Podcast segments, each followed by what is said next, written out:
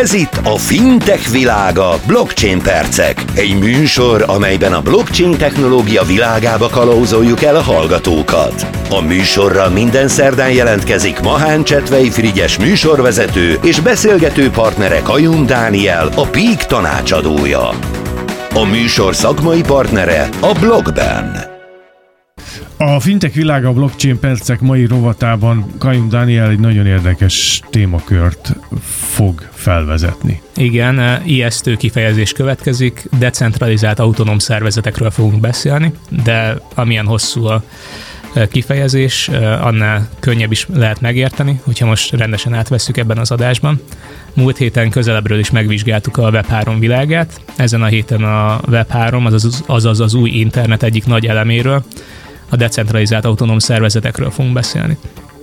Ezek a szervezetek teljes mértékben a tagság által birtokolt közösségek, amelyekben nincsen egy központi irányító hatalom, lényegüket tökéletesen átadja a nevük, decentralizáltak, vagyis nincs központi szereplő, amely irányítaná őket. Autonómiát, azaz függetlenséget élveznek, a szervezet a saját szabályain kívül bármitől független lehet, és végül a szervezeti részét az adja a DAO-knak, hogy decentralizált autonóm szervezeteknek, hogy rendszerint több ember áll össze, hogy létrehozzon egy csoportot egy közösen elfogadott céllal és szabályrendszerrel. A kriptovaluták DAO? Nem. Mi hiányzik belőlük a DAO-sításhoz?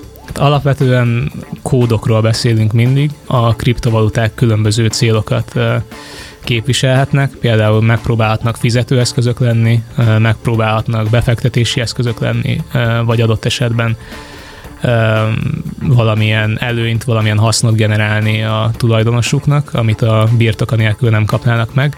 De hát alapvetően a kriptovaluták működtetnek egy blockchain hálózatot. A DAO-k azok a működtetett blockchain hálózatra épült kódok lényegében, okos szerződések összességei, amelyek megbeszélnek egy szabályrendszert, egy szervezet megbeszél egy szabályrendszert, egy célt, például az, hogy mi most be fogunk fektetni adott projektekbe vagy klímavédelmi projektekbe tegyük fel. És akkor ezt a szabályrendszert követik a tevékenységükkel, és minden ilyen szabály bele van kódolva magába a szervezetbe.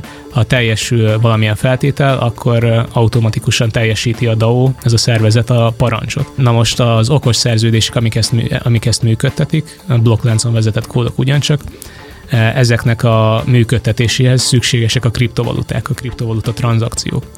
Szóval, ha úgy vesszük, hogy a DAO a motor, akkor a kriptovaluta az olaj, vagy a kriptovaluta az üzemanyag valamilyen szempontból. Szuper, jó a hasonlat. Korlatban olyan szervezeteket kell elképzelnünk. Kezdjük is el, hogy a szervezetnek milyen tagjai lehetnek.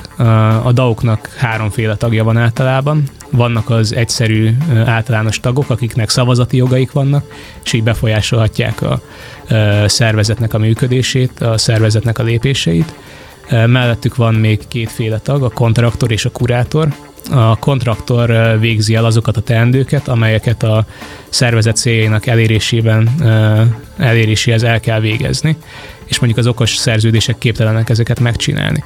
Ezek olyan dolgok lehetnek, mint például a környezetvédelmi példánál maradva, megkeresni egy konkrét környezetvédelmi projektet, és azt előterjeszteni szavazásra a közösségnek, mert egy kód nem tud hasonló dolgokat, hasonló dolgokat csinálni. Alapvetően a jogi feladatokkal is egy, egy ilyen kontraktor foglalkozhat. Tehát mindent, amit a kód nem képes, de egy ember igen, azt egy kontraktor megcsinálhat. A kurátorok azok a DAO létrehozásánál kerülnek megválasztásra. Ők felelősek a DAO védelméért, a szervezet védelméért. Ők felelősek azért, hogy átnézzék a kódját ennek a szervezetnek, hogy ne, hogy ne legyen benne bármilyen sérülé, sérülési pont és ők választják ki a kontraktorokat is, tehát óriási védelmi szerepük van. Eh, akkor is, hogyha az ilyen gyakorlati mindennapi tevékenységet nem ők végzik el. És ahogy említettük a befektetéseket, hogy mondjuk egy ilyen szervezet eh, befektetésekre használja eh, a közösségét, akkor érdemes megemlíteni, hogy miként lehet belépni egy ilyen szervezetbe, egy ilyen DAO-ba. A legelterjedtebb módszer egyszerűen annyi, hogy az ember megvásárolja az adott szervezet tokenjét, blockchain alapú tokenjét, és ehhez a tokenhez párosul egy szavazati jog, amelyel hatást lehet gyakorolni a szervezet életében felmerülő kérdésekre. A tagok így vetik ki a részüket a szervezet vezetéséből lényegében. Ha sok van nekem, akkor többet nagyobb a súlyom szavazati arányban? E, igen, tehát e, itt e, szóba is került egy potenciális fenyegetés. Valakinek sok pénze van, és be akar lépni, és engedik neki, hogy nagyon sok e, tokent vegyen meg, akkor Ez a fehér könyvben van deklarálva? Hogy engedik-e, hogy több tokenja legyen? Be lehet írni a fehér könyvbe, be lehet írni a szabályrendszerbe, hogy egy adott felhasználónak mennyi tokenje lehet. Hogyha előre gondolkoznak és eldöntik, hogy egy adott százalékot nem lépett túl egy egyedülálló felhasználó, vagy egy egyedülálló cím, akkor megpróbálhatják megelőzni, vagy legalábbis jobb eséllyel, mint azok, akik nem, az, hogy átvegye valaki az irányítás lényegében. A Stroman jelenlétét nem tudják kiszedni, nyilvánvalóan. Stromant viszont nem. Tehát ha csak ha egy... nagyon valaki nagyon akarja, akkor azt meg, megugorhatja. Igen, sajnos ez a helyzet. Tehát, hogyha még egy adott kriptovaluta tárca címet blokkolnak, valaki csinált egy másikat, ami ugyanúgy hozzá tartozik, vagy csak megbízik, megbíz egy másik embert ezzel az egésszel. A token vásárláson kívül viszont van olyan példa, amivel lehet, ki lehetne ezt küszöbölni. Van, amikor valakit a DAO életében való aktív részvétele miatt, vagy az általános hozzáadott értéke alapján vesznek fel a szervezetbe, így ha valaki mondjuk lusta, vagy nem ad semmilyen pluszt a tagságával a szervezet életi, életéhez, akkor egyszerűen nem kerül be. Itt már itt már nem csak pénzzel játszunk, egy vagyonos ember nem tud csak egyszerűen irányítást átvenni, hozzá kell adnia valóban a szervezet életéhez, ahhoz, hogy bármilyen hatást gyakoroljon az egészre. Itt a token vásárlások ugye a legelterjedtebb megoldások. A legegyszerűbb megoldások. A legegyszerűbbek, legelterjedtebbek, és nyilván a tokenek kibocsátásából bevétel is származik a szervezet, DAO-s szervezetek általában összegyűjtik ezeket a bevételeket, és a közös céljukra fordítják. Ez lehet egy meglévő platform támogatása, mondjuk egy decentralizált kriptotősdé, de lehet olyan is, hogy egy befektetési és vagyonkezelési célra indulnak el, kisebb projekteket is támogathatnak, amelyektől a jövőben növekedést és profitot várnak el teljesen társadalmi fókuszú filantropikus szervezetek is vannak, valamint gyűjteményeket építő, NFT-ket gyűjtögető szervezetek is. Mellékesen megjegyzem, hogy a decentralizált autonóm szervezetek alapvetően jótékony non-profit alapú csoportosulásokként lettek előterjesztve annak idején. A profitorientált szervezetek a decentralizált autonóm vállalatok lettek volna, nem szervezetek. De mint mindig, ahol pénz és befektetés van, ott nehéz nem elmenni a for profit irányba, és ez a DAO-knál sincsen másképpen. Tehát az eddigieket összefoglalva, decentralizált autonóm szervezetek legfőbb előnyei, hogy teljesen transzparens szervezetekről van szó, blockchain minden lépésüket, döntésüket meg lehet nézni, felek egyenrangúak, és hát többnyire demokratikusan lehet szavazni, hogyha valaki nem veszi át az irányítást. Nincsenek közvetítő felek, közép- vagy felső vezetők, akik komplexebbé hoznák a döntéshozást, mint amire szükség van. Tehát alapvetően egy hatékonyabb, demokratikusabb szervezeti formaként tekintenek erre. Azonban nem hagyhatjuk ki a potenciális hátrányokat sem. Kezdjük például azzal, hogy ha egy DAO-ra úgy tekintünk, mint több sor kódra, akkor tudnunk kell, hogy a kódban lehetnek hibák is. Korábbi adásban beszéltünk arról, hogy 2016-ban az akkor legnagyobb DAO kódjában találtak is egy sebezhetőséget, amelynek következményeként 3,6 millió etert, az Ethereum kriptovalutáját eltulajdonították. Ez akkori árfolyamon kb. 50 millió dollár volt, most még több is, és az egész botrány miatt, mert ez egy óriási botrány volt, a közösség jelentős részének le volt kötve ebben a szervezetben a pénze, az Ethereum hálózatát, vagyis hát nem is a hálózatát, de az akkor vezetett blockchain láncot meg kellett változtatni. Egy újat kellett indítani azért, hogy orvosolják ezt a hibát.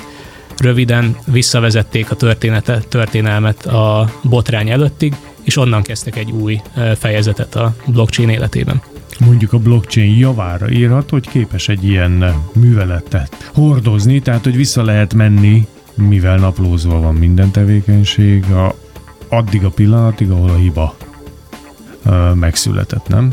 Igen. Tehát az ez ritka máshol, más gazdasági közegben, hogy egy ilyen lépést meg lehet egyáltalán tenni. Igen, mivel időrendi sorrendben vannak a naplózás mindig időrendben van, kronológiában halad, ezért, ezért ezt meg lehetett csinálni. Közösség döntő többségének egyet kell érteni ezzel a változtatással. A technikai sebezhetőség mellett ugye említettük a, azt is, hogy a demokrácia is sérülhet a DAO-ban egy ilyen szervezetben. A Chainalysis, egy nagy blockchain vállalat még júniusban tett közé egy kutatást, miszerint a tíz legnagyobb ilyen szervezetben a szavazati jogok 90%-át a token tulajdonosok kevesebb, mint 1%-a birtokolta. Tehát itt egy 1%-os elit hatalmában koncentrálódott az egész irányítás, legalábbis a 90%-os irányítás. Sokszor gyakran ezeket az embereket hívjuk kriptobálnáknak, akik óriási, nem ismert vagyonon ülnek, és később potenciálisan ezzel ezzel tehetnek is valamit. Ebben az esetben átvehetik az irányítást egy szervezet fölött. Mindemellett a DAO-k felépítésükből adódóan lassan mozognak, ha minden döntés előtt ki kell írni egy szavazást, akkor egyértelműen lassú lesz a döntéshozatal, így a DAO-k, DAO-k sok rövid életű, de gyümölcsöző lehetőségtől esnek el. Igen, ezzel, ezzel a mondatoddal szerintem így elsőre körbejártuk a DAO-k miben létét, foglalkoznunk kell ezzel is még, mert azért megvan a hallgatóknak az arc, hogy sok hatásként éri őket, amikor hallgatják a mondatainkat, és aztán azt értelmezni kell. Ezért is nagyon fontos, hogy újra lehet és megint meg lehet hallgatni ezeket az adásokat. Hol lehet hozzájuk férni? A fintech.hu-n, a rádió műsorok menüpontban meg lehet hallgatni minden korábbi adásunkat. Én csak biztatnék mindenkit arra, hogy a tudomány tegye magáévá. Kajun Daniel jövő héten is itt lesz velünk, a fintech világa blockchain percek keretein belül, úgyhogy nagyon szép hetet kívánok neked, és jó felkészülést a jövő heti adásokra. Szép hetet! Ez volt a Fintech világa. Blockchain percek mai adása a blogben támogatásával. Visszahallgatható a fintech.hu hírportálon, a rádió műsorok fül alatt, illetve a műsor Spotify csatornáján, ahol az összes korábbi felvétel is elérhető. Amennyiben kérdésük vagy témajavaslatuk van, írjanak nekünk a fintech.hu-n, a kapcsolatok menüpontban megtalálják elérhetőségeinket. Köszönjük, hogy ma is velünk tartottak!